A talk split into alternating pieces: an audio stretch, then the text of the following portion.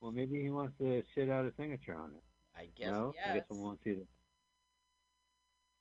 So now this Maybe is the the funeral. sequel. Oh right, oh right for the Falconeer. Right, for the Falconeer. He wanted to So be they brought the body. What? Yeah. Where did they bring the body on, Coach? The overhead. Yes. uh? This, this is where he's from, hi- his heritage, and he wanted to be buried in this little town, and so that's what they've done. Okay, so now we're getting the setup of the movie. Is that you can come to America to San Francisco because this is L W A F L M O Y T, and you sign the papers, but you have to be there by this date at midnight, uh, at at um, twelve noon. Okay. All right. Look at the band on his arm. Yeah, he must have had that from the war. Right, that's from war. the war. But no, this guy should be wearing a bond because leukemia is going to get him in a month. What? This guy right here is leukemia guy. That's right. That's did leukemia guy. Guy. It's probably in him right now, this moment, Mike. oh, poor guy. I'm trying to be funny, laughing. I mean, it, it was 30 something years ago. Uh, no, it was 40 years ago, right? Right. Well, we think he's a great actor, and uh, we, we our apologies to his family. All right, Okay, keep let's Trade, go. Let's Trade go. Center, Trade Towers, Statue Oh, there we are. And you know what? When they went down, I next day I got my headshots. And people, you know, like uh, the uh, oh my goodness, Now the press going on now? Oh, it's- it's very it's a sensational story. He's going to get a billion dollars. So did he agree to do a cross country chase for this billion dollars, and that's the reason why he's getting pressed? No. is he just stupid? what he wanted to do is he wanted to come to America like his ancestors. He wanted to come on the boat, arrive and see the Statue of Liberty. Now you don't go to Ellis Island nowadays, you know, but that's what he wanted to go to New York uh, and take the journey um, of the grandfather who, di- you know, uh, the billionaire. But that's ridiculous. If he has a deadline, why can't he just fly to fucking San Francisco? Excuse my language. Fly to fucking San Francisco, uh, uh, get his money, and then go fly to Ellis Island. Well, that's exactly what he should have done, but that I, he, No movie he's a crazy man. He's a. They're asking He's him now, what do you, what do you, what do you want in a wife? Because you're the most eligible bachelor, and we're about to meet Uh-huh. Valerie per- Perrine, who's going to be his love interest. So did you see that view? Fucking a, look at that view. Yeah, Actually, when I would live, worked on the PS4, that was the view I had. I had a cubicle, and I would look out, and I could see Alcatraz prison. Cool. Yeah, And we With just the saw the water. Transamerica building. yeah. So that is uh, technically the Bank of America building. That's the triple five. That's where we're at right, right now. That's the biggest building in San Francisco, previous to the Salesforce building just being built. They Uh-huh. always said that the Transamerica building is bigger, but the Bank of America building, the Falcon Industry building, is bigger than that. And now that we have Salesforce building, that's the biggest building. He's like, "Can you marry this guy? She's a gold digger." Well, okay, she is a prostitute and she has been hired to essentially distract I know why. You, what? uh-huh. I know why. distract Guido from making his appointment. Ah, Now so he's, he's taking a not gonna train. he's I- not going to fly to San Francisco. He's going to take the train. Yeah, that's like hell on wheels. He might as well be on a Greyhound at this point. Oh, there's Mitch McConnell. There's Mitch McConnell. No, that's once Yeah. again William Redfield, a man marked for death. Wait. Wait. Can we stop that? Oh, I love. Don't you love it when you get a private car on Amtrak and you have to close the curtains because the paparazzi are on the platform Happens to me all the time. all the time? Please, I am not here to get photos. I'm just taking the sitting on the platform for 40 minutes and the train. He's eating it like the Europeans eat apples. They cut, they pare off the uh, skin first. Exactly. The skin is the best part. Okay, he's just been given $1,000 spending money. Sweet. Yeah.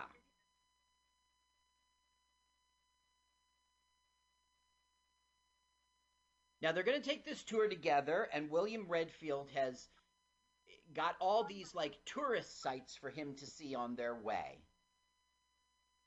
Yeah. Oh, so he's just taking a lackadaisical turn. Mm-hmm. And what the fuck is he eating? It looks like uh, snow cone, snowballs from Hostess, or like bad IKEA Swedish meatballs. Now look, he He's eating. Oh, that's rid of. wedge. Oh, there you go, William. R.I.P. He doesn't need a shampoo. Carl I. Oh, so there he is. The This press are when you could coming. Oh, the paparazzi. I wish I had an Italian word for the uh, ongoing mass of photographers. Wow, she's She's she got her own dog. in. Oh, he went into the wrong room. His his door is blue, and he went to the pink door, which is where the woman was. Now, this is the kind of thing you talk about all the time, Mike. Like in a movie, like universe, the wrong room he goes into is like coincidentally one of the co-stars. Yeah.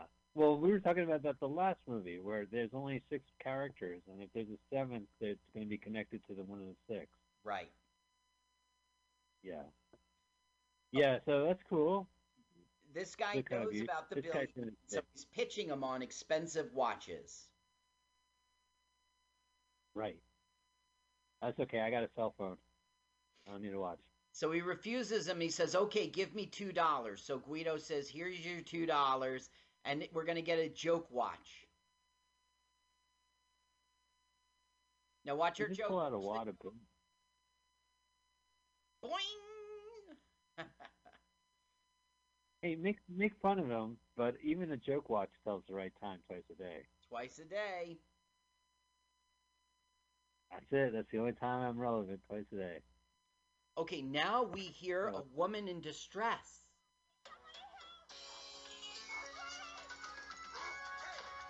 Oh my goodness, it's a rape. Who is that guy? Oh, he's chasing him. He goes, "Hey, come on, I got kids." Is that Dick Miller? The actor? That is Dick Miller. He's Yeah. playing a character called Bernie, and he's basically um, Valerie Perrine's uh, partner in in trapping this guy. Oh, so this is a big con. This is a big con. And he's doing mouth to mouth, he thinks. Right. And it turns into a kiss. Now, why would you do mouth to mouth? She didn't drown. Uh, you know, you're absolutely right. She just, uh, yeah, that's probably not the thing you do. She got conked on the head. Now, these two do not have good movie character at uh, uh, movie chemistry at all. And there's a reason. Right. The, the interview with the director was very revealing. Um, this this uh, Terence Hill was a very proper person, and he was very polite and respected ladies or whatever. But Valerie Perrine was a real smut mouth lady, and when they first met, the director reports that she said, "Would you like to see me smoke a cigarette out of my pussy?" She, that was the opening line. That's my opening It, line. it wasn't the opening line, but Yeah. Well, that is uh, for a gentleman. He must have been a guest. they did not get along. you know. Quite frankly, I think that Terence Hill is very stiff throughout this entire movie, and his accent is Yeah. difficult. Uh, Well, you know, he's he's known for with a partner, right? Bud Spencer. I, Okay, I, that's yeah. how I know him. the director brings that where's up Bob? and he says it was one of the foolish moves ever. This guy has got a partner in fame, in movies, and they don't bring him along for his debut. It's like Laurel without Hardy. Gotcha. Well, that's cool. Well, can I can I ask where where people can find that video? The interview. Yeah, sure. Um, if you go to YouTube and you simply put in interview Jonathan Kaplan, it's it's the only thing that's going to come up. I did find print interviews with Sounds Jonathan good, thanks. Kaplan and just learned about his other movies, quite frankly. Yeah, I I mean I'm sure he does decent movies. I guess this is a decent movie. It's interesting. There's Dick Miller again. The, um, Gonna beat up the gremlins. Kaplan went to, uh, and the guy who wrote this movie with Kaplan, uh, Ken Friedman, they went to New York University's film school, which gave us Martin Scorsese, but they're not exactly the same, are they?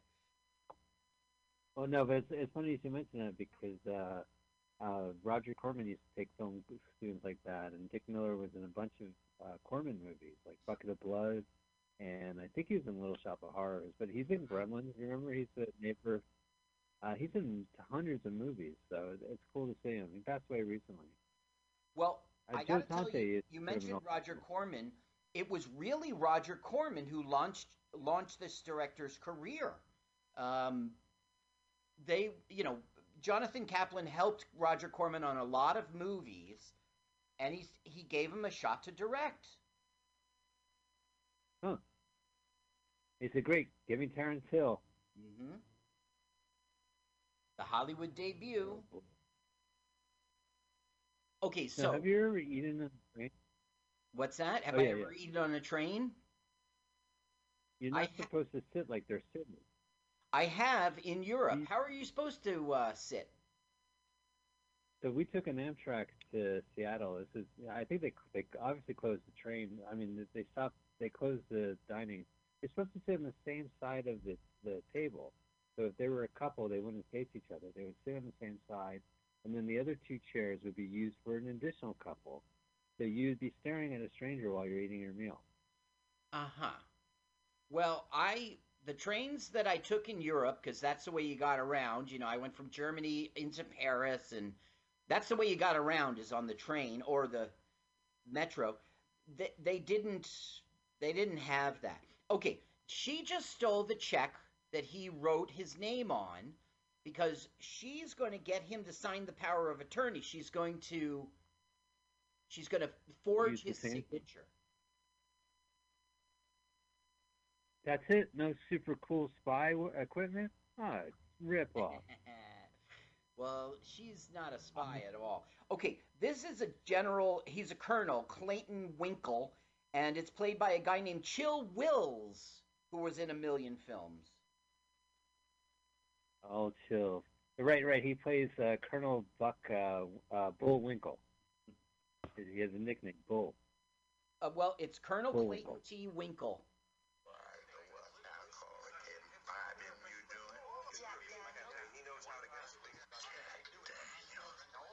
Now, apparently, the colonel is a drunk, and you got to keep alcohol away from this guy, so he's sneaking it with the girl. Bottoms up. And his um, handler is going to get very pissed. Listen.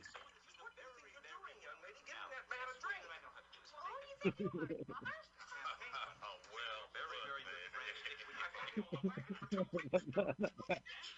did you call the lady? Nothing, but it- this is not funny.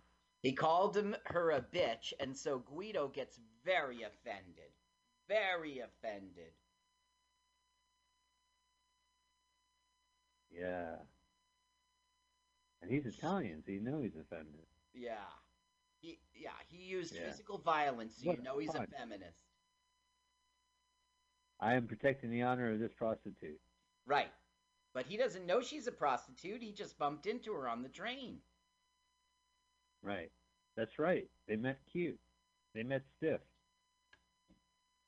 Now he's telling this drunken story Sally. about meeting uh what's his name from the FBI, uh the guy who launched it, who cross-dressed and nobody knew it. Yeah. to Kevin Spacey. uh, uh, Edgar Hoover. Yeah, yeah, Edgar Hoover. And Edgar Hoover J. apparently gave him these handcuffs. And he's like, I want to give them to you. And so he's going to cuff them. And they're going to go along with it. Yeah, his alcoholism isn't a joke. I, I have to write to, a letter to the kid. Dear Mr. Director Kaplan, I watched your 1977 movie recently, and I was appalled, Uh, as it doesn't fit today's standards. Oh, so what's going on now? He's getting a gun pulled? okay, so a guy shows up and goes, I'm from the FBI. Would you come with me here, please? And Valerie's too smart for that. She goes, He's not from the FBI. And he pulls out a gun. He's kidnapping Guido. Oh. She's going off to the right, but the bat. What about the Basset Hound? Well, the the Red reason they're the reason she has to go is because now they've been cuffed. They're they're a pair, Right. and the Basset Hound didn't get cuffed. So that oh, so logically, had the Basset Hound been cuffed with his little adorable Basset Hound paw, he would have to go on the helicopter. Right. So what is to become of Oh, yeah. Senor Basset Hound? Uh, Senor Basset Hound. I mean, is the prostitute from Italy? Oh, look, San Francisco Chronicle, 1976. Wow, Yeah. look at all that print on there. No, it's not called I Transamerica saw the- Building. That's this is that is a the Transamerica building is behind him. Oh, it is. he's I think he's supposed to be he's supposed to be in, he's in the Bank of America building, which is I nearby. see. I the got you. now. 525 If they use the same interiors that they use for the exterior. Okay, here's the kidnapping demands. In tomorrow morning's mail, Wow, there's a mini station. Right. as to where and when you will deliver one million dollars for his life. If you don't do exactly as the letter directs, Guido Falcone will die. If you call the police, if you call anyone, Guido Falcone dies. Do we understand each other? We understand each other perfectly. There'll be absolutely no trouble. Nice talking to you, Mr. Cutler. No trouble at all. Indubitably. Indubitably. So, And then you adjust the ball. Uh, it- so he says if you call the press, if you call the cops, Guido Falcone dies. So Jackie Gleason immediately goes, "Call the press, call the cops." He stands to inherit a lot of money if Guido Falcone dies. And he goes, "Wait, get me a bottle of Dom Perignon." 69? No, this calls for 62. Oh, well. Now- And away I go. There's a mi- little bit of a joke there, Dom Perignon, because when Jackie's Gleason was wife was on set, he was a very professional individual. But the days in which she wasn't on set, he would begin drinking Dom Perignon, the expensive stuff, at the beginning of the day, and he would drink it all day long. Yeah. And so he would get really quite drunk. And then, you know, Jonathan Kaplan would say to himself, How's this guy going to do his lines? He can't even walk. So Jonathan Kaplan had a little trick. He would go, Are you ready for your scene, chef of the future? And Jackie Gleason would go like, Hamina, hamina, hamina. He would call back all the honeymooners stuff, and the the crew would be That's laughing, great. and he would snap into it and do his set, his do his his uh scene. We so after the honeymooners, like I know they did like a uh, some more episodes, like they did a color special, but he was in a lot of. I mean, he was known in the '70s for the Smokey and the Bandit movies, Yeah, and then I guess in the '80s, uh, the Tom Hanks movie and uh, uh, the Toy. But you know, it was always great to see Jackie Gleason in anything. He was in Skidoo. Have you seen that movie? where He takes acid. It's uh, the train wreck film. It's a it's a well-known train wreck film from Otto Preminger. Well, Pre- I President. certainly know President. the toy, and I certainly know uh, the other one you mentioned. What was it? Smokey and the Bandit. Like It's called. right, and then he was in Skidoo? Smoking. He was in Smokey and the Bandit 3, which did not have Burt Reynolds. He chased another young stud. yeah. But what was the one you mentioned where he trips on acid? It's called Skidoo. Skidoo. Is do you recommend I get it? Yeah, absolutely. It's a blast. It's Okay. a crazy film, but it, it's funny. And it has a lot of hippies in it, too. So, you know, Jackie Gleason. it's a hippie movie. I'll put it in my it's, uh, Netflix it's perfect queue. for the show. Yeah, but uh, be warned, it's a crazy film. It's not like a good film, Oh, but it's worth it. Yeah, Okay, so Shakespeare and Ape. Look at that. what happens here They jumped out the- is what happens here is the the kidnapper thugs. He's like, "How much are you getting for kidnapping us?" And the one guy blabs and says ten thousand dollars, and he goes, "What? What? The guy's getting a million dollars, and that's your cut?" So he distracts them as they think it over, like we've got him, and that's how they escape. And now we have a chase. on a horseback. Yeah, and that's again another inside joke to his cowboy movies. Right. These sound like amateur kidnappers, right? It's like, Yep. you know, yeah. Okay, now they're going to break their spine and the horse's spine. Holy shit. Yep. You know, the horse didn't neigh because he's a little horse. that's why he wasn't speak. He didn't have a speaking role. He was a little hoarse. Yeah, right. That's right. Okay, now conveniently, there's a pickup truck, and the the keys aren't in this guy's pocket. Apparently, they're um, they're in Where the car, right? So the it's like a dad and his son. Oh, they went on a boat and they left the keys in their car? I Can't they realize like Terence Hill's going to steal their car, their truck? the, probably Well, the reason they sped did up. that it was his, it was in the script. Yeah. Including the bikers that happen to fly by. Mm-hmm. What a coincidence. There's nobody on this road. So this is not shot in uh, America, right? This has to be like Italy. Actually, yes. And one of the things that frustrated Jackie Gleason, as you know, he was a comedian, and everywhere he went, people would be like, "Hey, Ralph Kramden." Well, in Italy, nobody knew him. He was very depressed about that, and it would just add to his drinking. Oh well, like like the late Jackie Gleason needed a reason.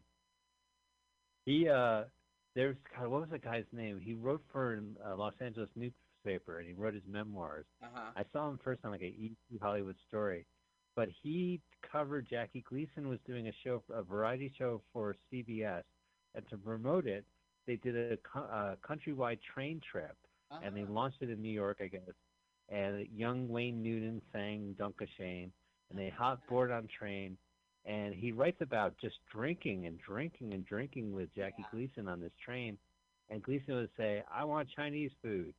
And they would pull up at the station. The, when the train gets to the station, there's someone waiting with a bag of Chinese food for Right. Jackie Gleason.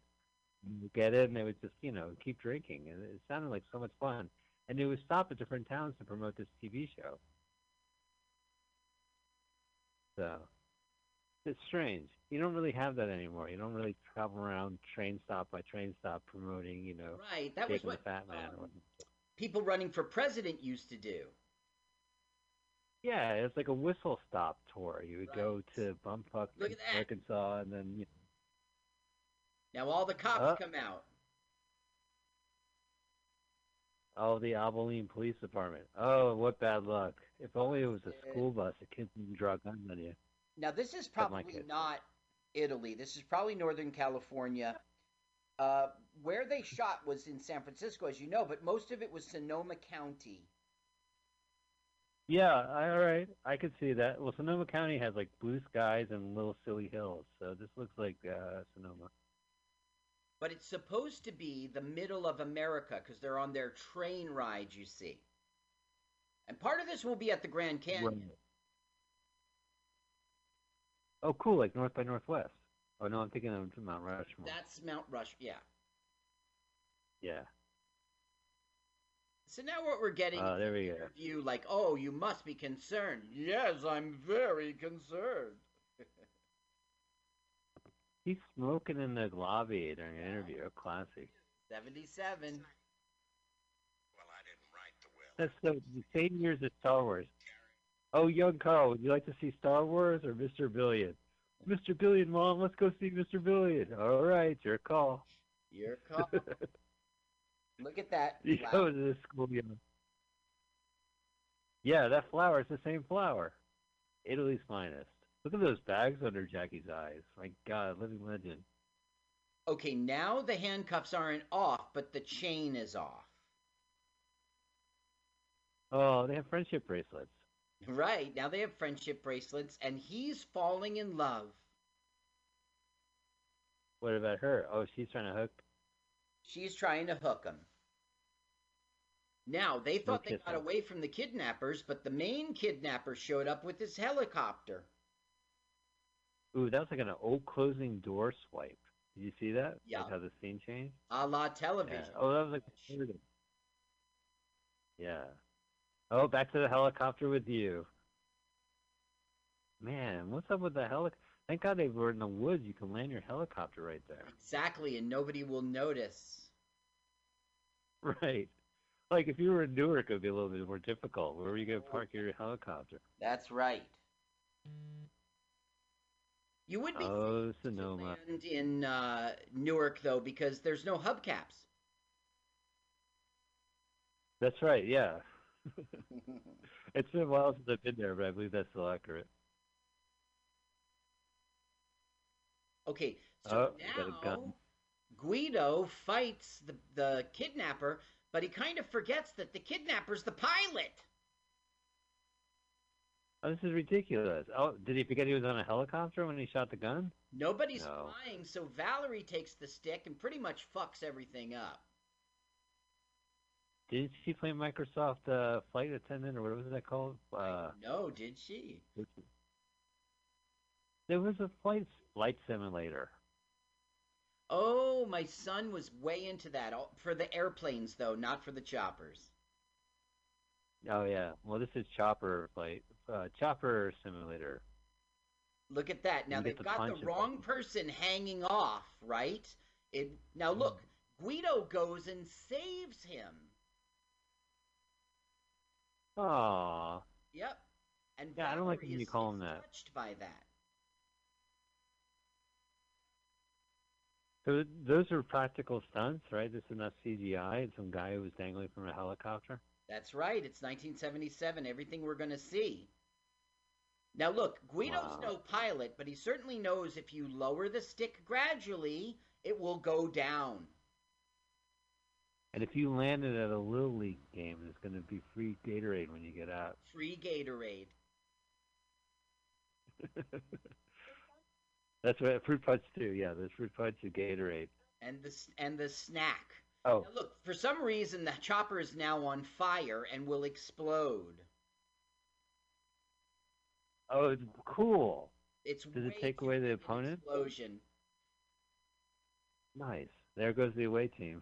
There goes the away team. Okay, so you know, it was ironic. William the was supposed to bad guy's on fire. So once Yeah, again, I know he's he's killing it. he saves them.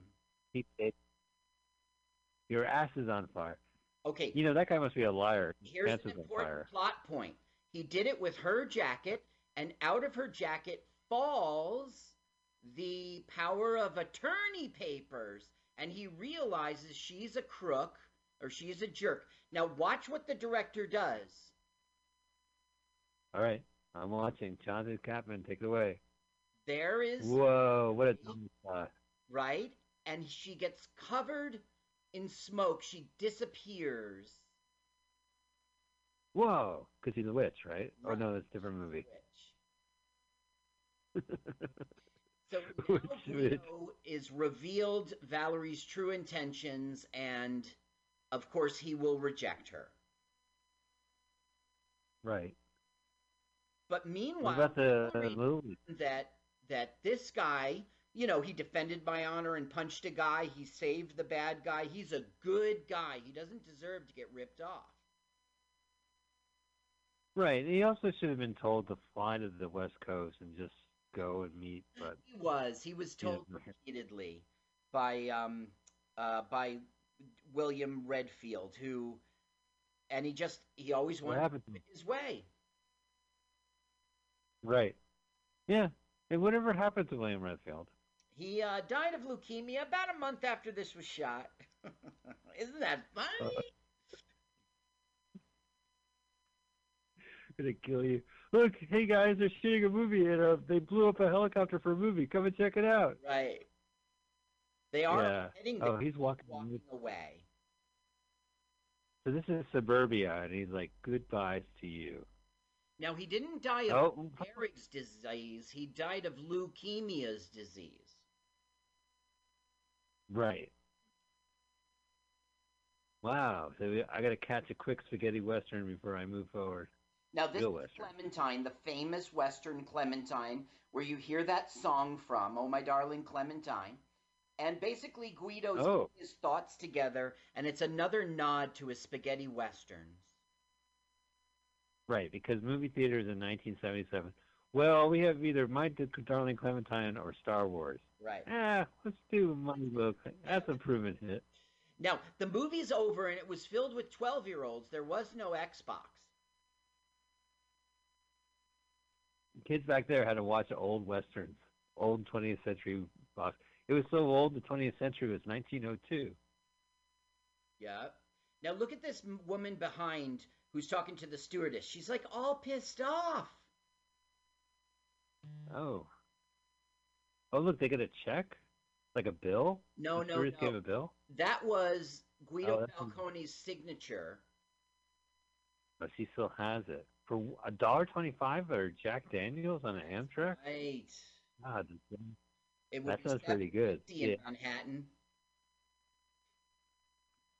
You know, like uh, my friends at school were like, "Did you see Star Wars where they blew up the Death Star?" I said, "No, but do you know Jack Daniels was only a dollar fifty on Amtrak?" uh, really? Whoa! How'd they do that? Now, basically, So he's just Guido has wandered into a bar, and now he's meeting a barfly, She's picking him up. and it will be successful. Well, that's because she has Sally Cuttle written on her side the- as a wing, angel Oh, wing. the angel! You're referring to our Meatballs Three adventure movie? Oh, mwah. Que magnificent. I love that movie. So he goes, "What are you drinking, Jack Daniels?" And so she goes, "Barkeep, Jack Daniels." And then he pays with this huge wad of money, and she's like, "Just leave the bo- the the bottle." Yeah, look at that. The way you flash it. That's not how you do it. Right. He's just an Italian boob, is what the director's trying to say. He's a hayseed, uh, an Italian hayseed. Now, this film was the idea of a guy named Dino De Laurentiis, who was sort of like a manager Yeah, oh, type on. for uh, Yeah, for uh, Terence Hill, and he signed John Kaplan because he had seen White Line Fever and thought it was great. he's a he's a famous, famous, famous producer. I would even say more as famous as Roger Corman. He of course produced the uh, King Kong remake that came out in '76. Oh, Dino De Laurentiis did? Uh huh. Okay. Yeah. Yeah, he was always doing these big kind of big crazy films. So I could see him trying to get Terence Hill in America to to work. So she goes, "Let's go to a party," and he gets there and goes, "There's no party," and she goes, "I'm the party," and then he gets conked on the head. Oh, that old card. He's never gonna find a true woman in this movie.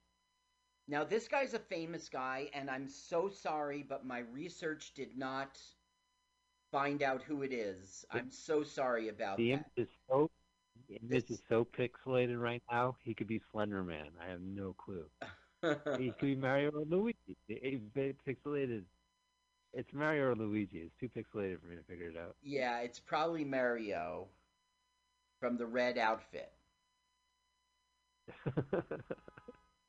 that was the giveaway. Now, basically, the guy found him all hurt in the alley, and he had pity on him, and he's like, "Whoa, a cowboy hat!" And he's like, he tells a story of who he got that hat from. Somebody famous. Let me see. I go to this redneck bar, go right up to the bar, order myself a double shot. And then this big Texan, he comes up to me and he says, Now, if you can drink as big as you talk, I give you my hat. So they lined up whiskey from one end of the bar to the other. Must have been about 30 feet of Damn, whiskey out Pops, there. you here telling that same old dumb going to each story again? a shot a time. So the son. I thought that's very good. do you recognize his Yeah. face? He's a famous person. I no, is it Terence Hill? It is not Terence. So he's like, oh, "Wait, actually, yeah, you're right. Terence Hill is in the scene. So he's like, Dad, we stop bringing strangers over and, t- Right. and giving them the hat. Exactly. And so Guido is like, Well, I will be no more trouble. He's like, Why do you have handcuffs on? If you're giving stuff away, give Oh, it well, to me, Dad. Wait, did he lose his money too? They conked him and took his role. He doesn't know it yet, but yes. He only knew he got attacked, but he didn't realize someone took his money after he got assaulted. He was unconscious in an alleyway. This guy took him in, and now he's giving away his famous, uh, his you know, l- beloved hat. It's a white hat too. That means he's a good guy, right? Because uh, the villain nodding, they're tipping their hat to all of his westerns, is what they're doing. But I, I wonder if he starred in actual contemporary films, with or without Bud Spencer, like contemporarily set movies. Oh, there's a Greyhound, planes, trains, and automobiles. That's his plan. Western Get on a Union? bus. And it has a Western Union. You get money uh, telegraphed to you. They now, Kaplan that, says right? that the production was difficult in trying to get this film. Everybody wanted a piece of it because of this guy's fame. Now, instead of Valerie Perrine, who wasn't even a thought at the time, he wanted to cast Right. Lily Tomlin. Oh, I think that would be fun. That would be a good movie. But she was busy. Incredible Shrinking Woman was probably around that time. No, that was probably early 80s. Mm, no, I think you're right. I think that was a '70s film. Uh, I think that like um, Nine to Five was an '80s film. Oh, for sure. I think it, it was 80, to be honest with you. And I Wow, this guy is sweatier than Me with Steve Martin was an '80s film. She was big in the '80s, but the '70s is really. She used to be a comedian, and she would sit in that big chair and pretend to be a baby. She was funny, Yeah, yeah. And, yeah. Susan Laughing, too, of course. I mean, that was. right? But she had a big. I wonder when her Broadway play was. That was probably the 80s. Search for Intelligent, whatever it was called.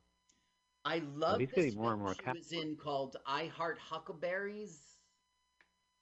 Yeah. Oh, she was fantastic in that movie. Yeah. You know, I, Carl, I have to tell you, uh, her and the, the director had it was not very professional, and there is recordings of him going off on Lily Tomlin during the production, and her, she handles it really well. Wow.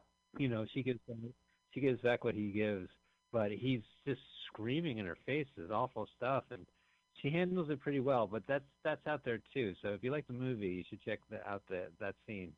If you like celebrity train wrecks, you should check out that scene anyway, right?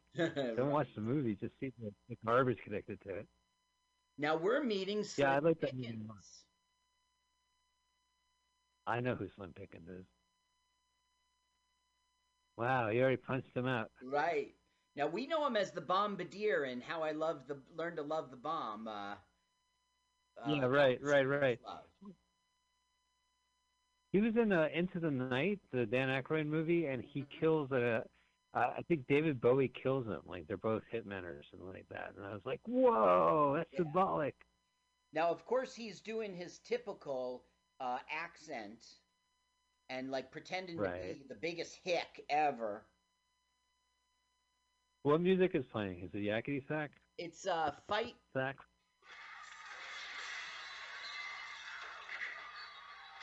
Whoa, grabs him by the balls. And I'm sure that they're trying to once again do a you know, cowboy bar fight kind of thing. Yeah, sure. Well, it is a comedy, and he's been in the bar for two minutes, so there's going to be a fight. Now the sh- the cops show up, and you see there there are cops in the bar, and he's like, "I would like to speak with you in my office later, officer." I can't believe they're punching cops. That's pretty brazen. Yup. That's white privilege right there. You can get away Now, with it. this is R.G. Armstrong, and he's a pretty famous actor. Way to go. He's an idiot cop, though.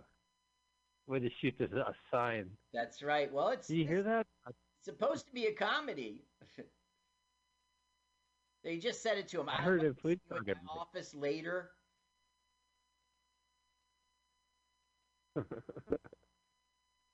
Human Chalk. Cool. Oh, that was cool. The Soto Cab. That's San Francisco. Yup, because Valerie's headed home with Dick Miller to San Francisco, and she's like, the whole thing's off. I love Guido, and I'm not going to screw him.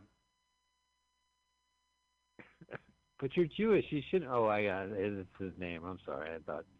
Oh, this, see, this is a cheap trick where you- instead of having a bookcase where you see the titles, you stack them up in a pile, and then you don't have to have the the, the title of the spine distract you. I'm sure it wasn't intentional, but I, I was watching a TV show where everyone's apartment had the book stacked that way. Oh, Uh, search party. I, it must be because uh, it won't draw your eye to the title, to the screen. You know, like yeah, it helps you focus.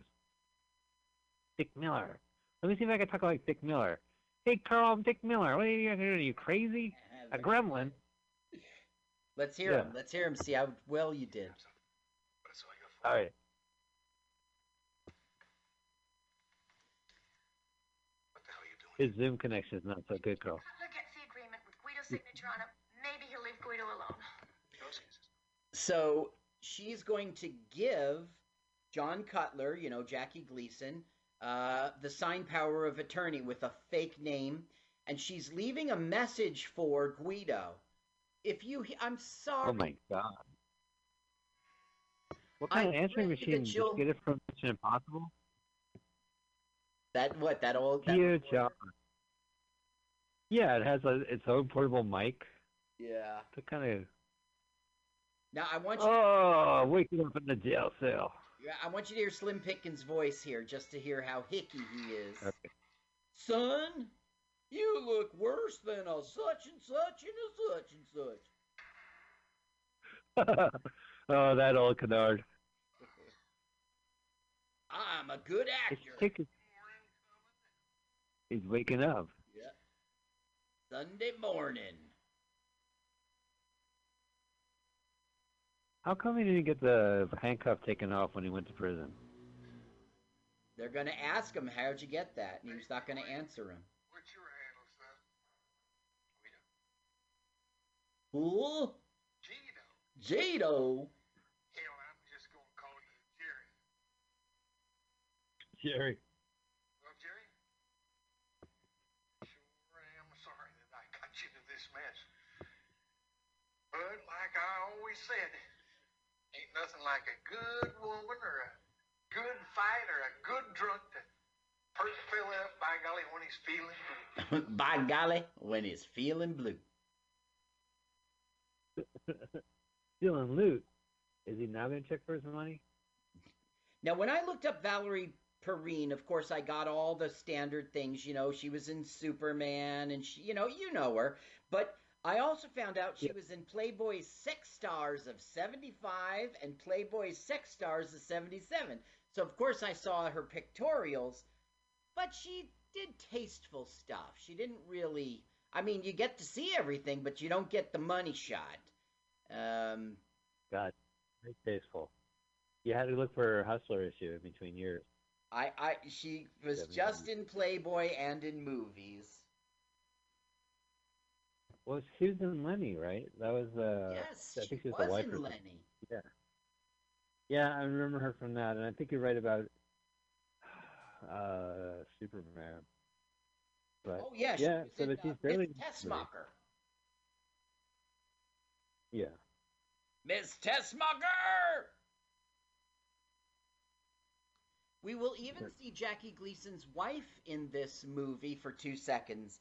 If you look up uh, Mar, Mar uh, Marilyn Je- Gleason, you find out she was in The Toy, Mr. Billion, Smokey and the Bandit 3. I mean, clearly she was a wife.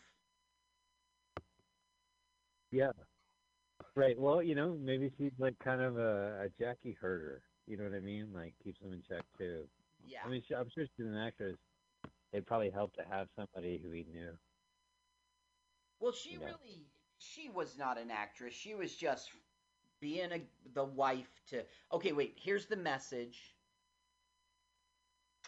Ooh, I guess the Christie book. Look at that. Look how elaborate is that. Mr. Self, Yep. your mission, if you choose to accept it.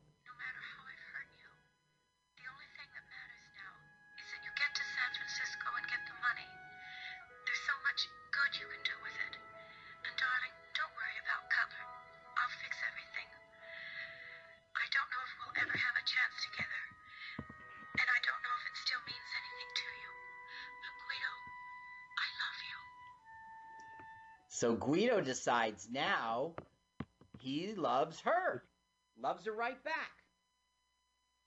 Was she playing a harmonica in that recording? Yeah, that was um Like, that was Dick just- Miller in the background on the harmonica. they did a good job. I had that spoken album, uh, spoken word album back in 1988, double CD, uh, double, uh, double LP. Now he's saying like. I am Mr. Billion who you've read about in the papers, and if you let me go, I will make it worth your while. And you know, R.G. Armstrong is like, forget it. Back in your cell.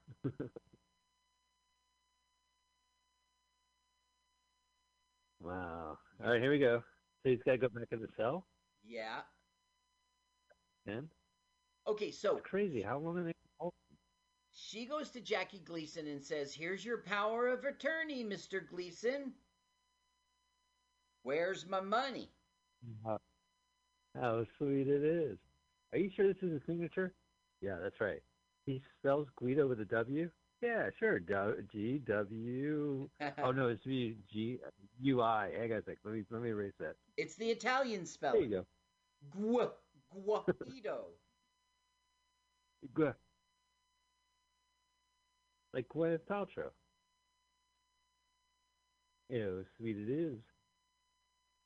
I'm trying to think of any kind of weird movies. Like, well, Skidoo is a weird movie for Gleason to show up. Oh, you know, have you ever seen that uh, poker movie with Steve McQueen? Uh, shit, I just gave like Cincinnati Kid. He's fucking good in that. I guess no. Or maybe that's Edward G. Robinson. I'm thinking of the the the Fats where he plays a, a pool hall ace. You know, he was in The Color of Money. Was a Color sequel of Money to it. was um uh well I I'm thinking of maybe of the Tom Oh, no. Cruise movie. Yeah, yeah, yeah. Yeah, so that was a it. Yeah, sequel yeah. to a film Newman did.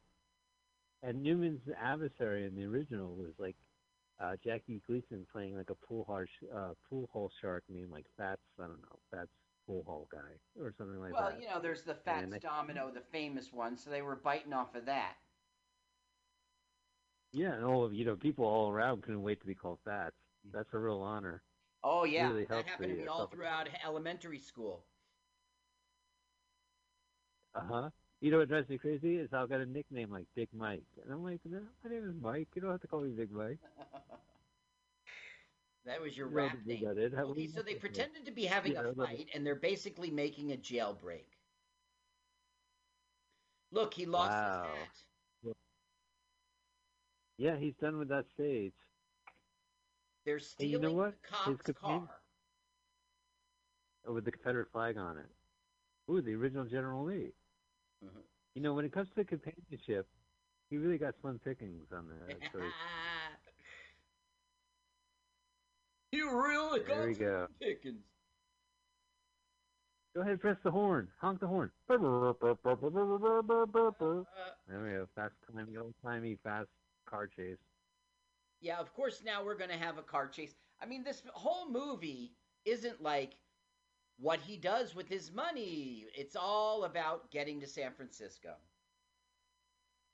He says his adventures. He's like uh, the Muppets touring America or something like that.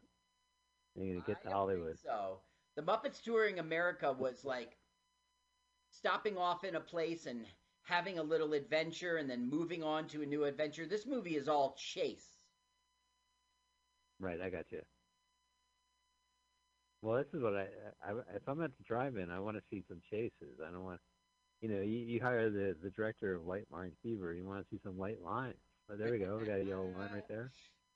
But the thing is that like this is not Terence Hill's strength. Like they didn't bring him to America to do the kind of movie he was famous for.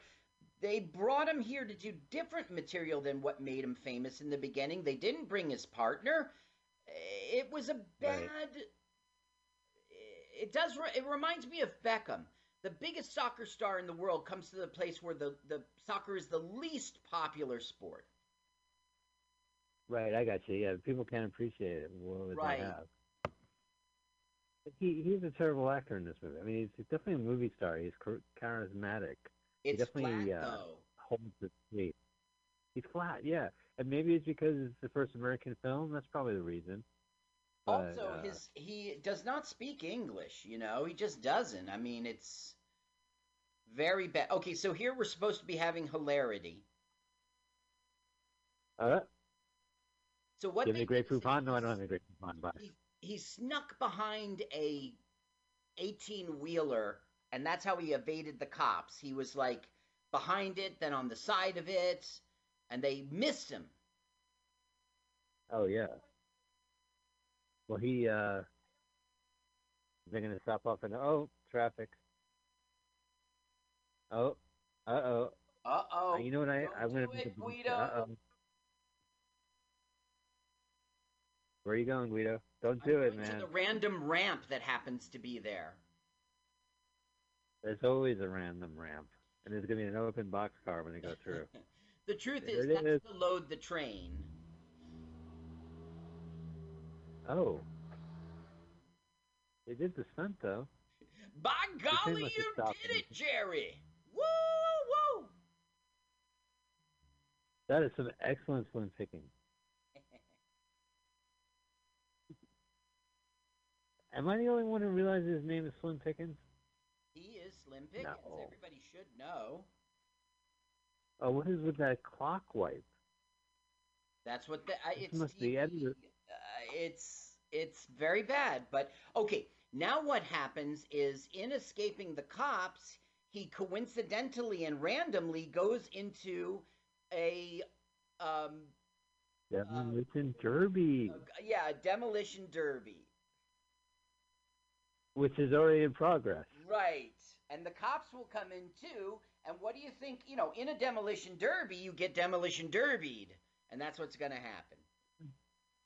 You know, Cars, the Cars movies kind of spoil me when I watch these demolition derbies because everyone in the audience is human. It's kind of weird to see. I'm used to seeing cars in the. Uh, oh, there's Abraham Lincoln. that's right. This sounds cool. I would love to see a demolition derby. Yeah. What are you gonna do now? Oh, I can't believe you did that. Every year at the Sussex County Fair, I make sure that I buy t- a ticket to the demolition derby. It's an annual thing every August, and it's fun. Do people get hurt? Yes. So far, no, but the cars do burst into flames, and then the fire department comes out and puts them out. well, so I mean, like, do Oh, people watch because they want to see an accident? That's a Ninja Star wipe. An Axis. I Like a think it camera, would be a great uh, reality TV show, a uh, a demolition derby. Yeah, well, I mean, where can you see demolition derby? You got to wait till the pandemic ends to watch people smash up cars for entertainment. Well, I think uh, maybe we'll be lucky, and by August the pandemic will be over, and I'll get to see the Sussex County Fair demolition derby. Yeah, me too. Well, that is essential uh, business. Demolition derbies. like you know, you know what they're saying. Like I was reading an article. If you start your car out and your car has been idle for all this time, you got to check your uh, engine for rats that may have nested in your car. So that you gotta- and like I know that the, San Francisco you have to watch problem. out for cats. Well, we have. Uh, well, you know, I There's cats. I mean, that used to be a problem where if it's cold, cats are gonna sleep in your car. You have to like sweep sweep your car for cats. So what's happened here is My whole Slim Pickens has been setting up for us that the bank's going to take his farm, um, and they essentially literally took his farm. they they literally took his house. Wow, those bankers are ruthless. That's right. This is his favorite comfy chair. Now, all the way along our journey, Guido is like, I will pay you back. And, you know, he's going to make everything right for people. And this is one of the people he's Right. going to make things right for. Look at his beautiful so blue cool. eyes. What a movie star. I know. I mean, that's what I'm saying. He captivates the stage. It's just that he's so stiff in this movie, uh, and there's no chemistry between him and Valerie. Right. You can't uh, really appreciate it. You just get lost this random woman's house. They walk in without, you know, like they knocked, but they just walked in and they're just like, "May we use your phone?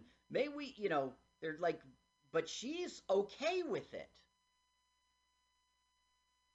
Well, you know, it's, it's. Are you a banker? No, ma'am. Well, come on in. That's the last thing you need. Raymond Chandler. Wow. Dashiell Hammett. Everyone's reading mysteries. We had Agatha Christie beforehand. Or maybe that's Valerie's character. Is that Valerie? Yeah, look at it. He, he calls Valerie and said, you know, it's like I love you kind of stuff. And then we find out that Jackie Gleason has taken Valerie prisoner. Yikes. They have a gun pointed to her head at an open window. That actually looks like, uh, oh, uh, where the parakeets are. Where the fuck is that neighborhood? Not Russian Hill, but uh, there's a certain part of town that has that look. I, I don't know anymore. I don't go out anymore. I'm not going to be in that neighborhood. I would have to take Stop. a bus. Take a Uber pool over there. I have the So basically, the deal is if you want to see Valerie alive again, you will not show up uh, to the uh, to San Francisco at noon. Think it over. What? That's fantastic. So that was Telegraph Hill, where her apartment is. So that's where I'm guessing. Telegraph Hill. the hills look. Yeah. Now, how did the Down Yeah. Deutsch Hound get home? I don't know. Why is he named after the murder mystery novelist Dashiell Hammett? Dashiell Houndlet. Well, I guess the director was nodding his hat to that guy, but it wasn't mentioned in the interview. Gleason's like, listen, you want her alive, you need to address the ball. Hello, ball. Why you? if you're not gonna take this seriously, Terence, I know that you know that I know that you know. now they agreed Oh my god. to get Valerie back at a place extremely far from San Francisco, and that is the Grand Canyon. Yeah, that's pretty far. You know what I think is crazy? That WPIX in New York City would play the Honeymooners reruns, meaning they would play the same 39 shows over and over again. Ev- yeah, And that was everyone 9, not 11, but it was every night, uh, like at 11 p.m., something like that. I, I got to Yeah. know them all by heart. Yeah, I know. Yeah, same here. And then you watch like the Lost episodes, or you watch like these color specials they did later, or uh, it's boggling. You're like, what am I watching? But it was Well, you amazing, know- like how that kind of happened. The Honeymooners was born as a sketch on Jackie Gleason's uh, variety show. Jackie Gleason was really quite famous before the Honeymooners. And that's why the Lost episodes will be like only 15 minutes.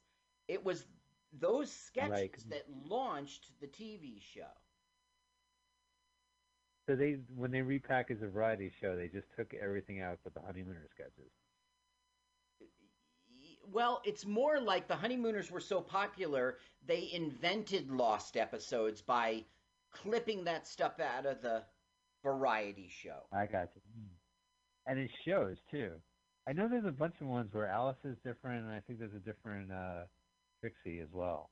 There's one where Alice is meaner, which I really like. and and and the the set is different. You know, it's it's Yeah. Well, a lot of those Lost episodes, they are like total sketches, and it's like just a, a bare uh, painted curtain behind them representing the, their kitchen. Well. I mean, everyone was like you. They saw the reruns and they knew them all by heart. There's only so many. They were hungry for more honeymooners, and that's how they were given it. It was a money making thing. Have you seen the movie that came out like 20 years ago? It's good. There's a honeymooners a, movie. uh, no, Yeah. No, I mean, no one really emulates the original actors, but the the characters are, are all pretty stable. oh, uh, it wasn't the original cast. No, it wasn't the original television cast. No, they had a bunch of movie actors doing it, a reinterpretation or what have you, but a, a big, big theatrical uh, version, and it's funny. Now they basically took this wouldn't recommend- car and they were like, he was like, "I'll pay you tenfold over," and you know, they drove to the Grand Canyon. You know Homer's uh, opinion of the Grand Canyon. He goes, "Wow, the Grand Canyon, what a Grand Canyon." That's good. That's for the that was for a TV commercial. It wasn't even on the show. I was in Arizona. We spent a lot of time at the Grand Canyon, and I loved it. And I got to tell you, when the sun goes down, the canyon changes its. I don't know. What do I say? Like, you get a feeling for the Grand Canyon in the day like this, but when the sun goes down, there's it, it. It's just beautiful, you know and all you can hmm. see lights down in the canyon like where people have little establishments it was just a and the stars are beautiful against it it was a good time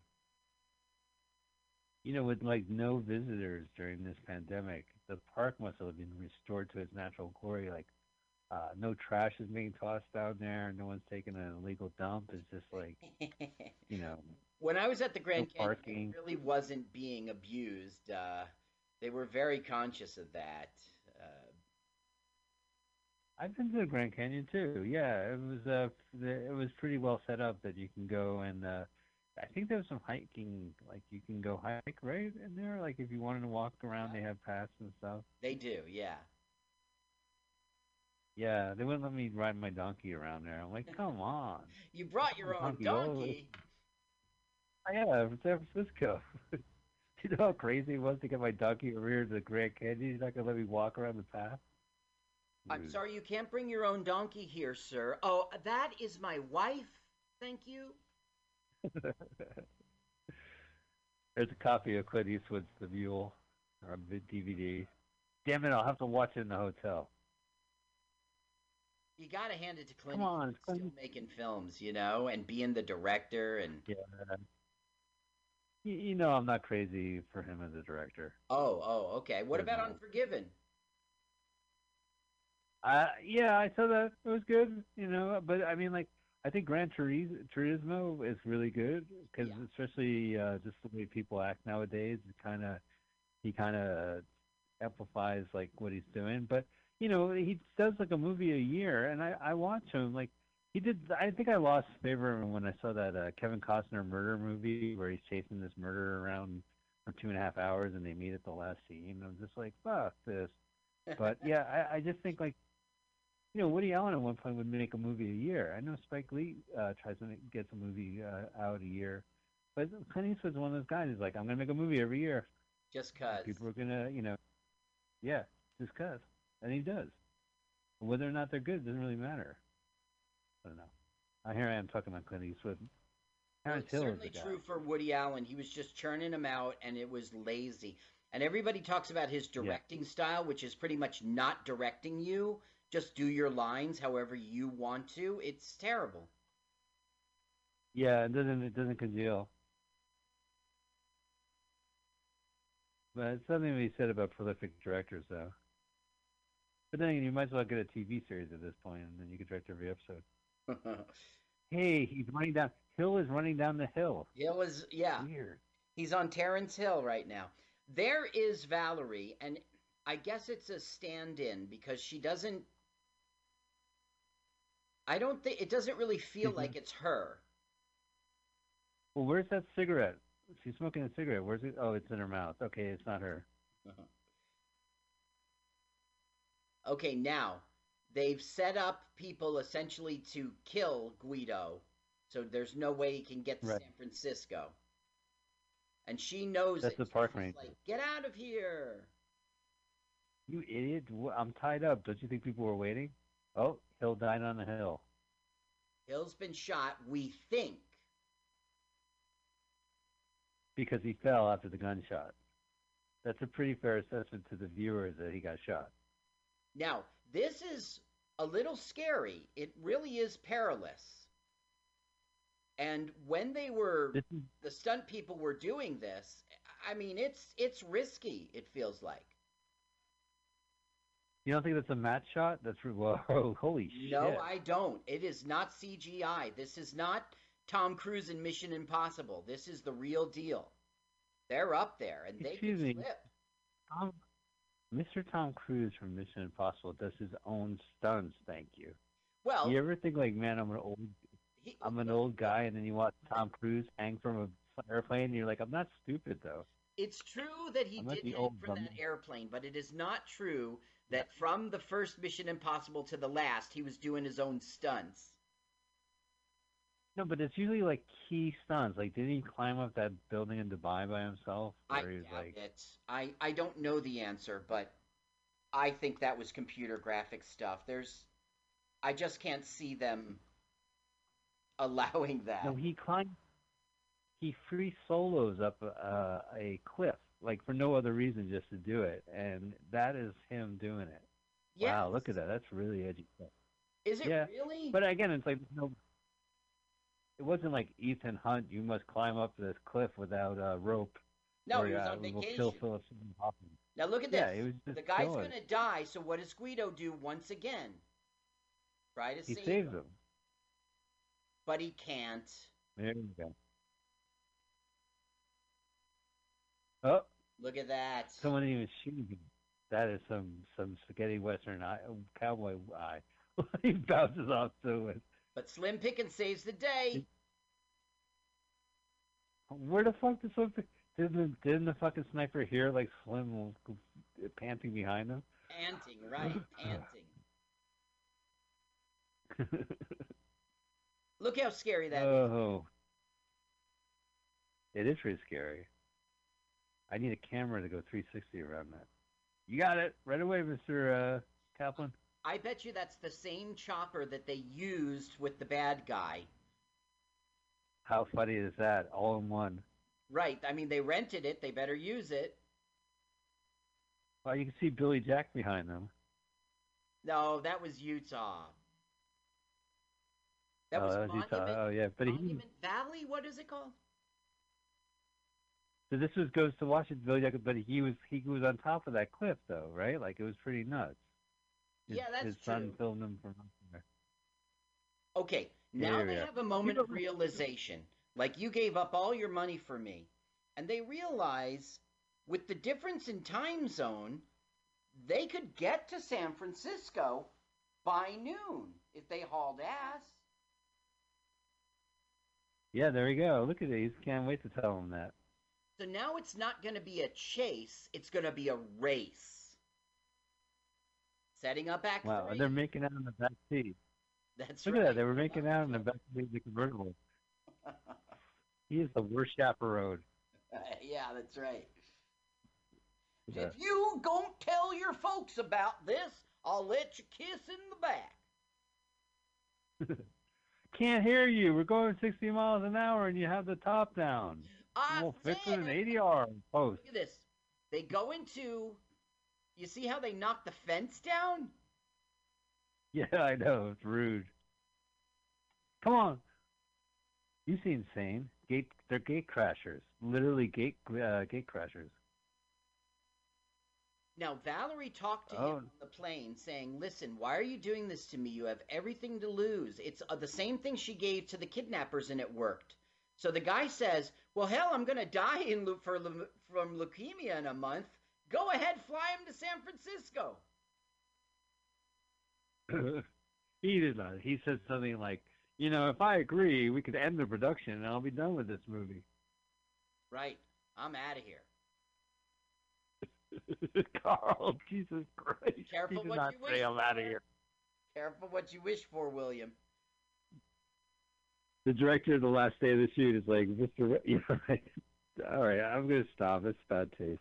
Okay, so now we have the like signing ceremony for the billions, and for some reason it's a big like stockholders meeting or something, and you know Guido's not to show up, and Jackie Gleason's to be up there like, I think it's a real shame that boy didn't come here. It's so crazy with that Falcon logo. Like the one that killed their founder is now behind them. Right, exactly. That's what I was. You can still see the blood this film. speak. Now They could at least wipe the blood off We're going to see Alcatraz. We're going to see San Francisco. Yeah. This is uh oh we're approaching SFO. Oh, I guess we missed it. Where are they gonna land? So where are they gonna fucking land? on Alcatraz. Okay, Mike, you just asked a great question. Where are they going to land? So they're not. Right. He's going to parachute. Oh right, we saw that in the movie trailer last week. They showed that in the trailer. Here's the wife. Oh wow. See, I'm telling you, he's like, look at steady yourself, look in my eyes. Th- Well, the thing is, he kno- we know he was stone cold sober that day.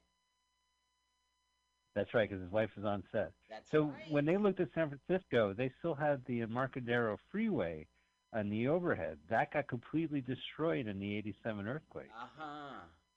Ten years. Well, it got it, it got stuck. Yeah, so they they tore it down because of the earthquake, but Well, uh, it was still around a from big the deal civilians. about stuff like that. Uh, like for instance, he's going to get this on this cable car on Presidio Avenue, and by '76 yeah, that was I think I gone. And there's a cable car Yeah. company called RR Company, Cable RR or something, and they were out of business, and their sign is on the trolley. I don't know. Do we care?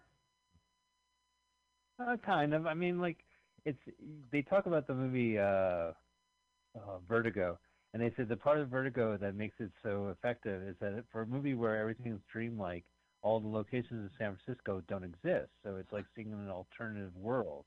I, So you know when you see, so when you watch your city or your town in these movies, what you're seeing is an image that once was, never is, but is now existing in this film. right. You know, like this, there's no Salesforce building in that in that view. That's crazy. They shot a guy out like that. Yeah, yeah.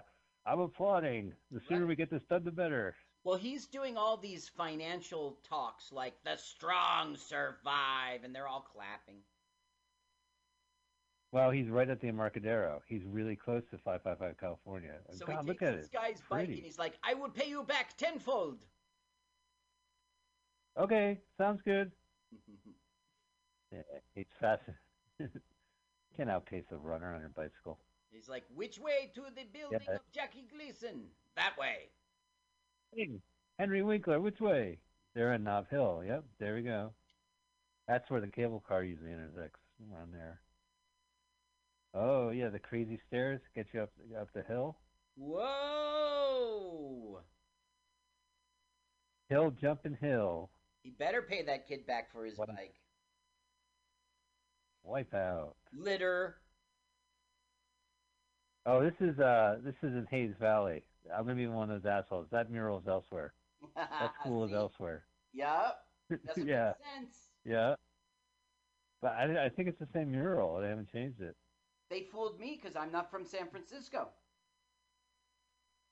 I had a joke about murals, Carl. I, yeah, right. You didn't know where uh, they always have historical figures and then the muralist friends. You're like, oh, well, there's uh, Albert Einstein. There's uh, uh, Martin Luther King. There's Tony from the paint shop. Yeah, there's uh, there's the cable car that doesn't exist. Yeah, well, at least it's a real cable car. They didn't do a fake one. Yeah, that's the best part. You see the reflection in the windows. Hey, I'm reading a newspaper. Well, no, Now he it'd like- the guy goes, it costs a quarter to ride this trolley, and he goes, I am Mr. Billion. And they fi- they say he is, and they cheer him on. and they're all gonna run into the place with him. Wow, that's really firing. The cli- the clock is ticking towards noon.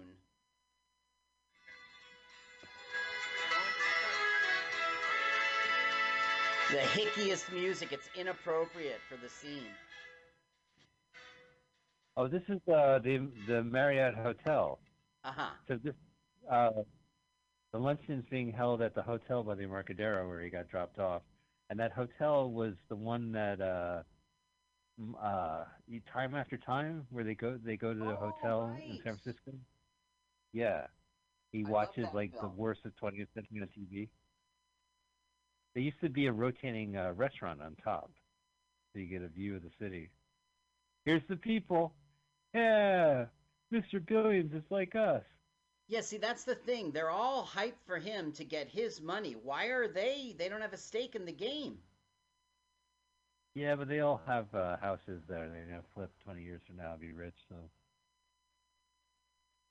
I got to go back to my apartment building that I own for a dollar a month. So he's made it, He and it. hooray! And he goes, "I am Mr. Billion," and they all love it.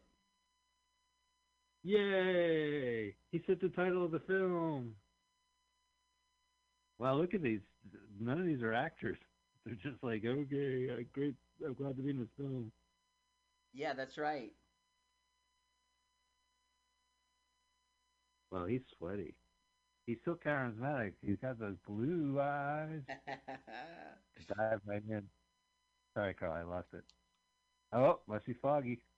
okay, Good so now we see what he's done to the board of directors. Slim Pickens, Uh huh.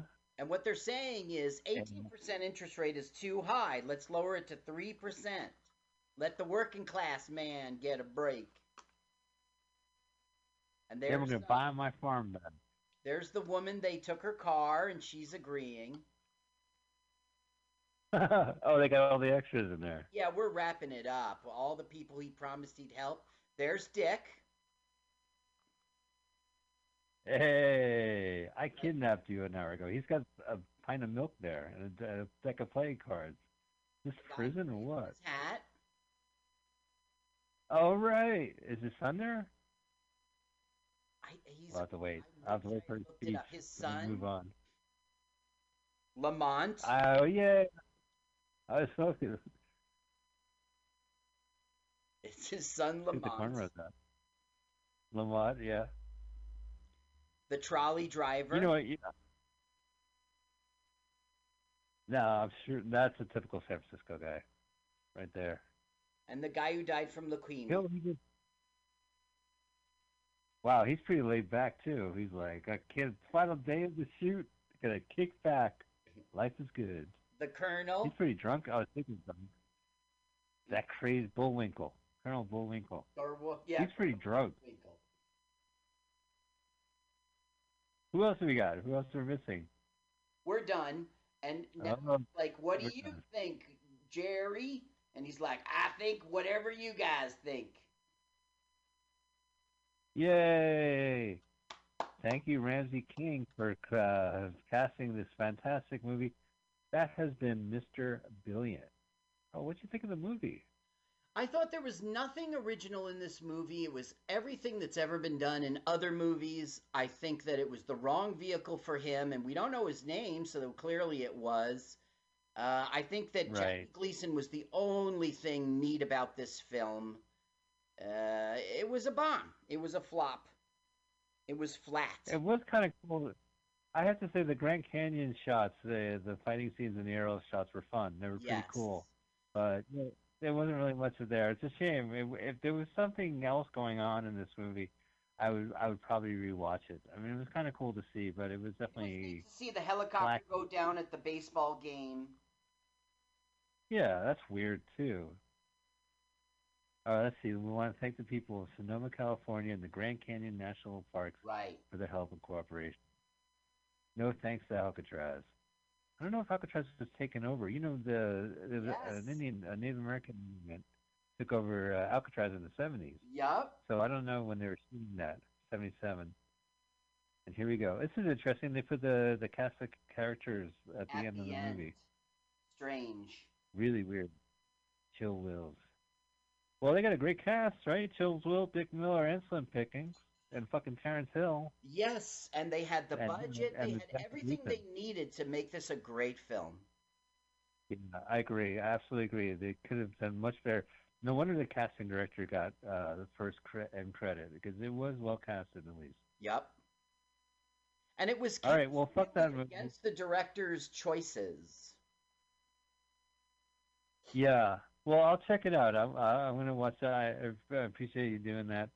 So, ladies and gentlemen, we had just watched Mr. Billion uh, here on Let's Watch a Full Length Movie on YouTube. I hope you enjoyed the show. I hope you now subscribe to the show. We will be back next Sunday uh, with a new movie.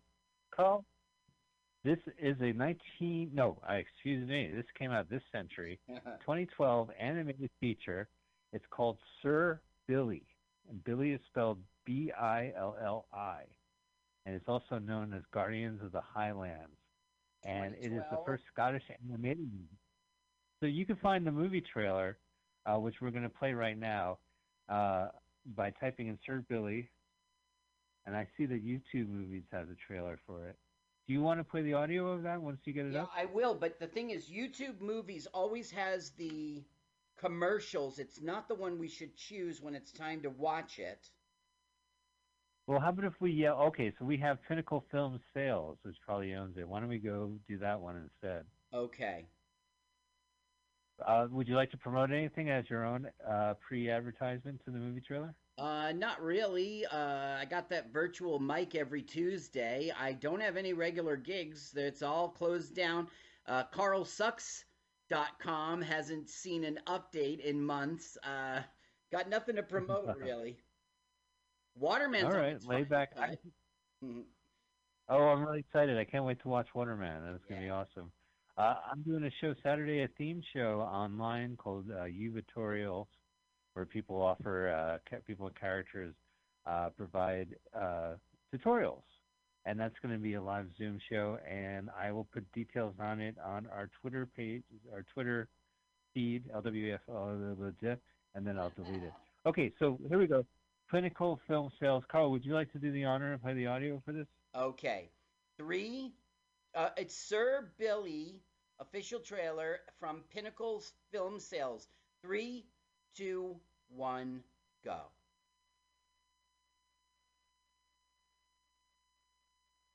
Glasno Vision.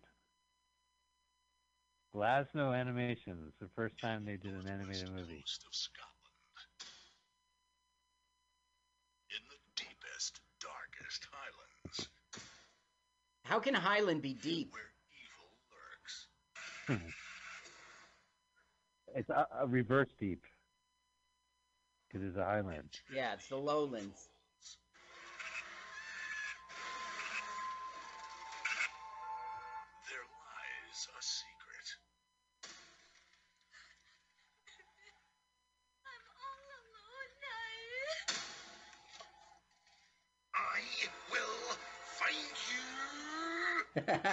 Need only one man.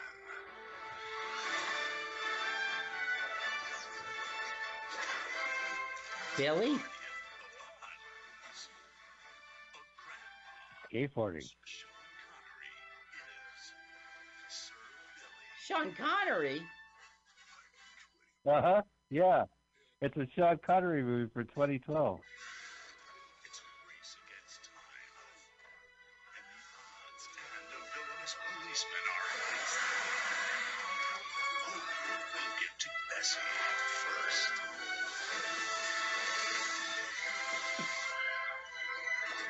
Sorry, but did you see that that racing car had a number 69 on it? Wow. Subliminal. saves the day. Without coming as Oh, he's got a kill. The Billy Goat has a Kill Bill uh, Bruce Lee jacket, yellow jacket, Right. and keep you at the edge. Battle Royale. Planes, trains, and automobiles. And boats. Once again, and ass. These women are pretty sexy.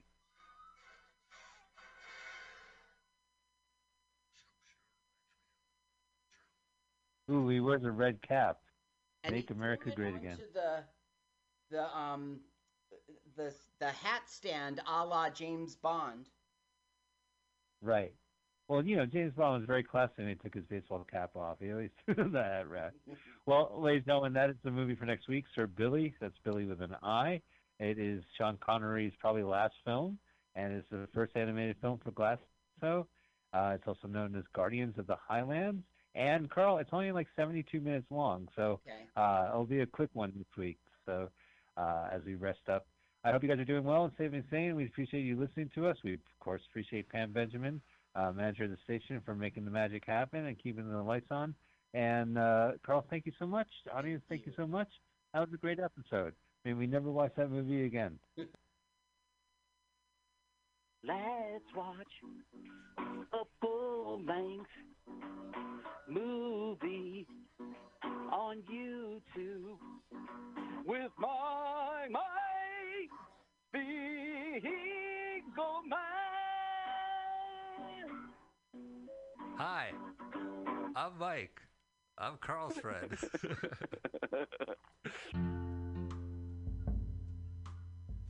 Oh, the free will question, because I choose to write about it. See?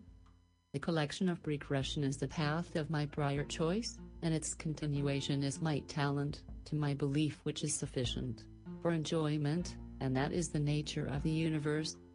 To enjoy is purely the functioning of a returning and totality of a system to carry on in perpetuity, as one would like as it is to be enjoyed. Backspace are marvelous, as an adjunct to a concept which doesn't function and a slight correction is within our powers in the near term, and near is what we have at our disposal, to use that term, which is literally in this case, how we transition a set into another set, using perhaps some of the numbers, signed in their maths, for the functioning of further functions, and as numbers are applied within those functions, the other numbers naturally retain until they are further disposed into other functions. And this carries on, with a conceptual idea that there are always a sufficiency in numbers to proceed in our cycles, and those are for the mind, its ability to take what I just learned as reference to this case, the Markov blanket, which is a warm cuddly covering over a distinct collection, taking care of it, and providing its own body for the set of these numbers. If we were to go back, we may imagine exposing this blanket to the elements of prior bypasses of numbering, thus reassigning a similar yet different blanket of numbering, whose reference is now a combination of events as recalled with concurrency of consciousness, and near coupled with the success of our warm blanket prior, we may be inclined to further enjoy the victory, which ought not to diminish, for the time our brains permit an enjoyment without a furthering of development, and this is also within Markov. And so, the free will question comes up at times like these, as evident, and the precursor to that thinking is not immediately evident, but I will and will explain the happenstance of the oncoming and forthcoming spark ability, which is a dull drum of free association, and my own, perhaps. Questioning as to what is free in association, well the return as in free energy as described by Karl Friston, check, describes both Markov and Auer, how did he phrases it? Well I'd have to look it up, and I will in a second. But we already described how numbers are exchanged and so this should suffice, and you needed worry about me looking it up, and you can provide a time to do so, if that is your desire. But back to free association, and the thinking that surroundings of everything observed for, by and about, coupled with perhaps randomized memory recall, is our natural response to perhaps a question we didn't hear precisely, as inaudibly, and that these conversations going on are part of their own numbered set and functioning, and perhaps by participating in the numbering without a pure attentive consciousness, as consciousness goes, our lackadaisical free thinking may offhandedly participate in the numbering, when it doesn't offend or affect our concurrency, and even if it does, and you wind up shouting something from the creases of your own brain, well, that is your personal reaction and your behavior of how you deal with information in your runtime state of whatever you are about at that moment. Sounds a bit obtuse, and it is, for the mere fact that you don't have to respond solely for yourself in all events. That is the benefit towards yourself. This brings us to focus, but more specifically at this time, our reasoning to write, which is to operate the functions which function towards enjoyment, and numbers as a side gig, with focus to apply them to working systems. Satisfied as that, for moments, and further moments at a time, until the function is heavy enough to plot, as observed, or simply proceeds in its imaginary non-imagine though accurate by imagination. Graph. It's pointless, ha, to imagine the graph because you're not purely aware of the numbers which will be presented, further allowing you to trigger available functioning systems. So this is fun, isn't it? The crux of course is how free will affects others, and this is how we have it, because it does affect others, and our combined freedoms allow us to provide for ourselves and others. As our natural abilities and proclivities proclaim for our justification of our own freedoms, as observed in our continued abilities to be free. Even shackled with an itch on your nose that you wish to scratch, is a scenario where you could think about butterflies, as I did for a moment, to distract perhaps the itch, and thus avoid the inevitable ongoing one to scratch. Scratch. See I scratched my arm because it was a preset trigger, but if I knew then what I know about itches now, I would perhaps find a better solution. Even that thought may incline you to itch a bit, as the bits of communication on your body chatter about what the hell you're talking to it about, and collectively decide to move to the right or up and about and poke particularly on the organ which is your skin, and beneath, where soft tissue and organs may in similar fashion, have gotten some electrics and spin to question and unbalance for a shift? The question now comes to completeness.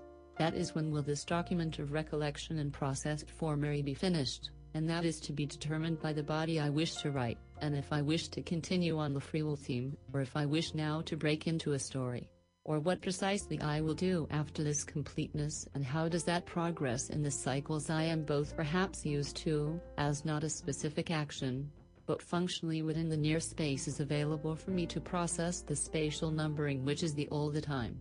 And so, my recall is about, and the word is missing, but it's needles on the skin. And specifically my memory is the ear, and the reason I mention this is because its completeness is when it's no longer comfortable, and in fact obtrusive.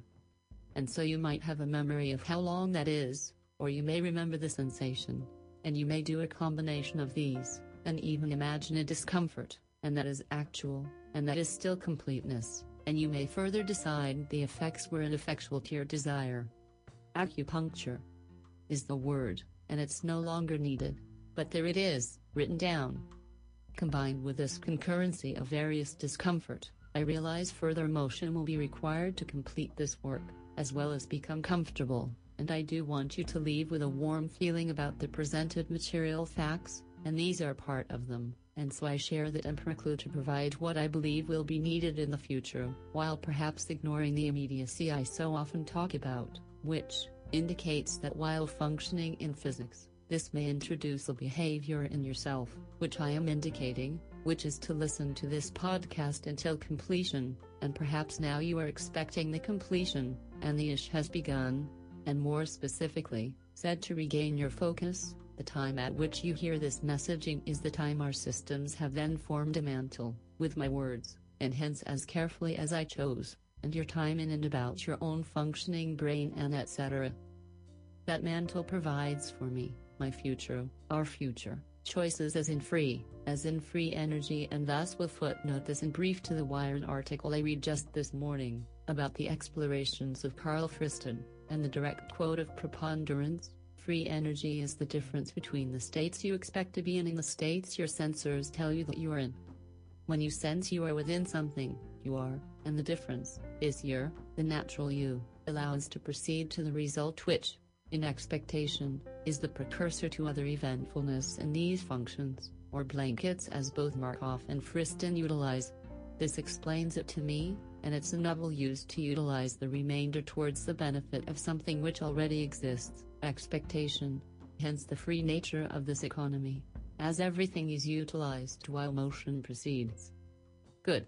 Done.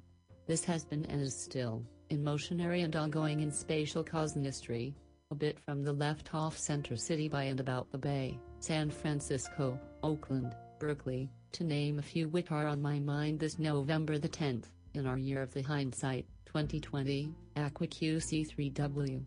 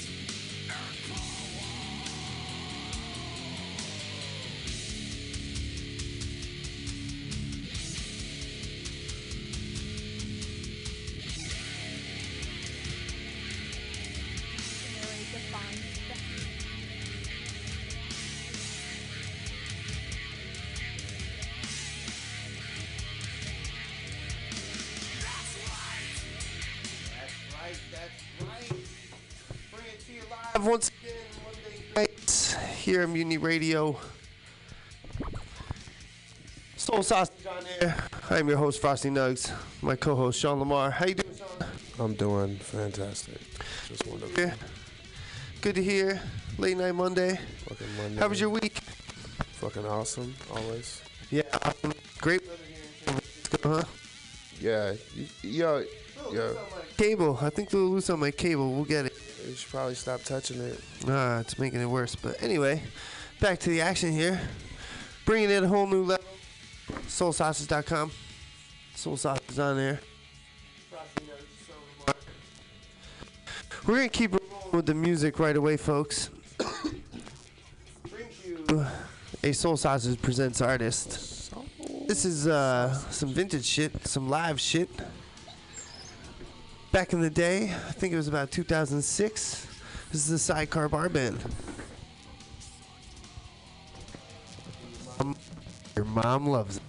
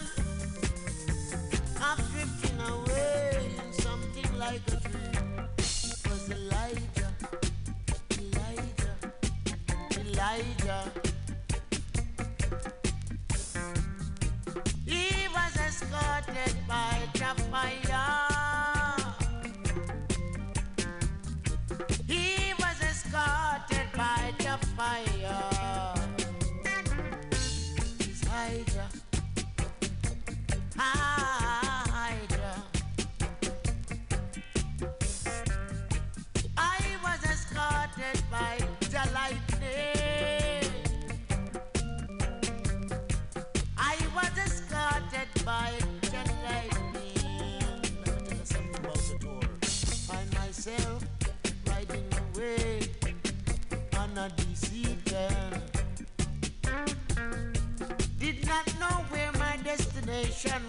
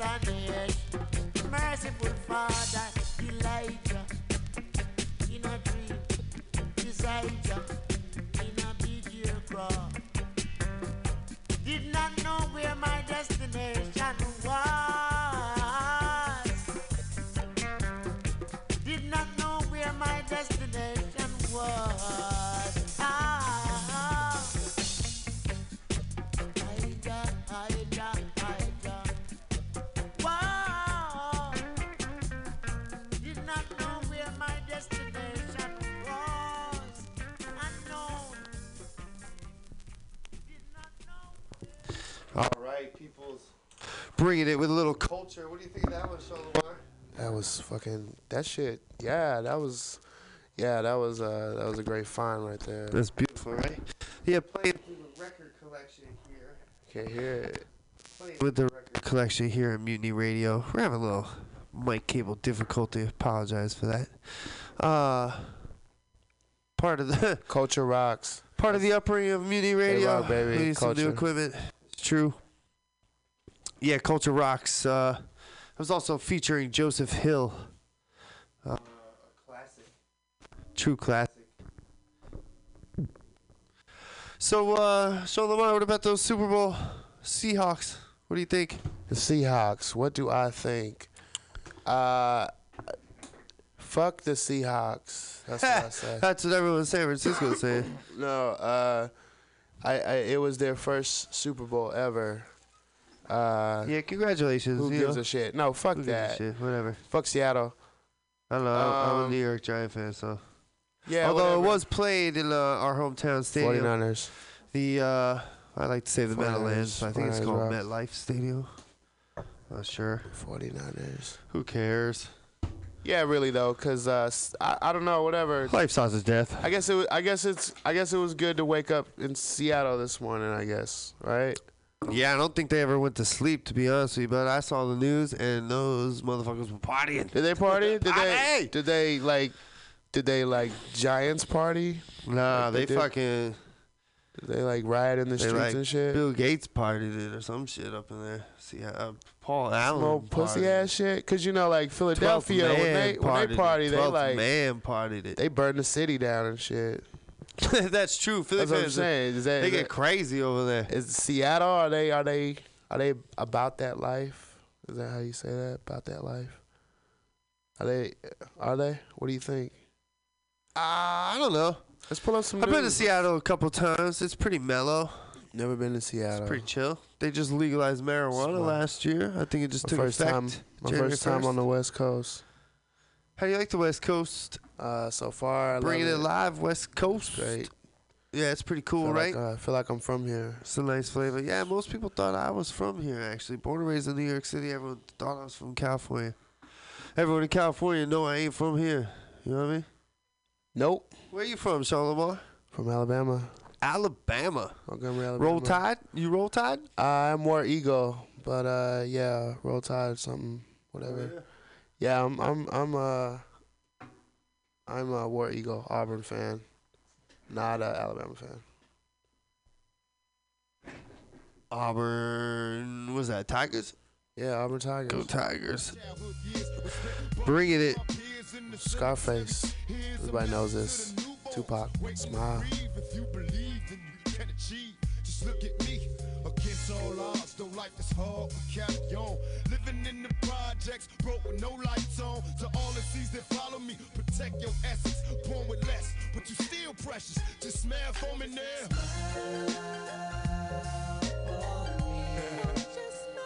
Smile for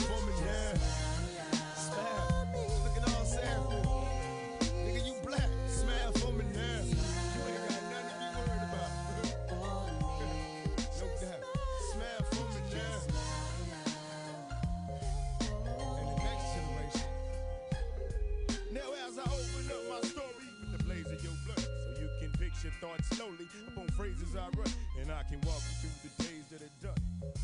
I often wish that I could save everyone, but I'm a dreamer. Have you ever seen a nigga who was strong in the game?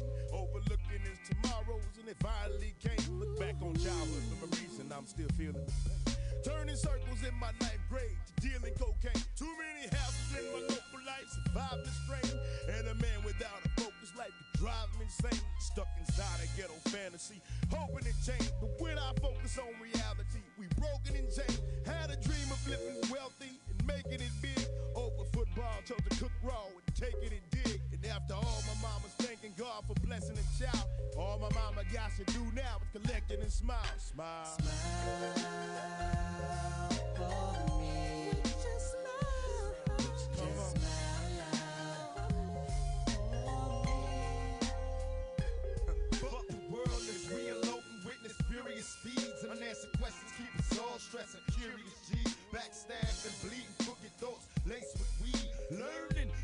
straight shots, bullets be hot, they burning. Inhaling sherm smoke, visualize the flames. Will I be smothered by my own pain? Strange whispers, cowards conversate, so quick to distance. Taking pictures for the feds in desperate hopes they get us. Hit us all, give us plenty centuries, forgive my sins. Since I ended many penitentiaries, the best revenge is fuck friends. We military minded soldiers, busting shots blindly, trying to find Jehovah to help me. Somebody save me. Lost and crazy, scared to drop a seed, hoping I ain't curse my babies. Maybe now niggas feel me now, my pain, embrace my words, make the world change. And still I nigga. And now a moment of silence.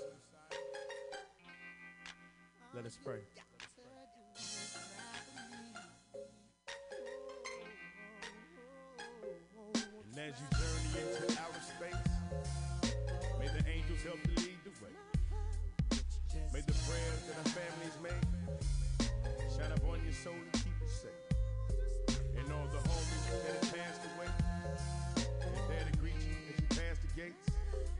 And as you head to the tunnel's light, I hope it leads to eternal life. We save a prayer for the homie pop. Just smile.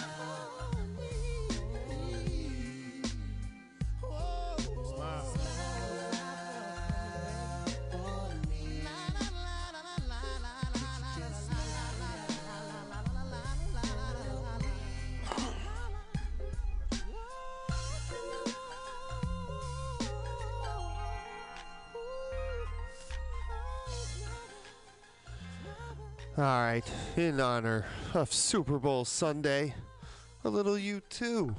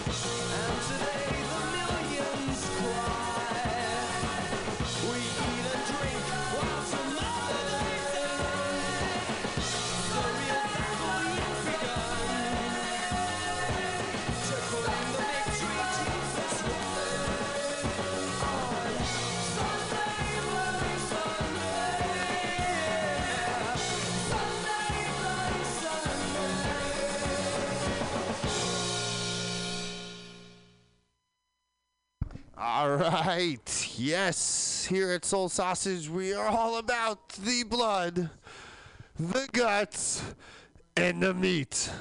Little Slayer.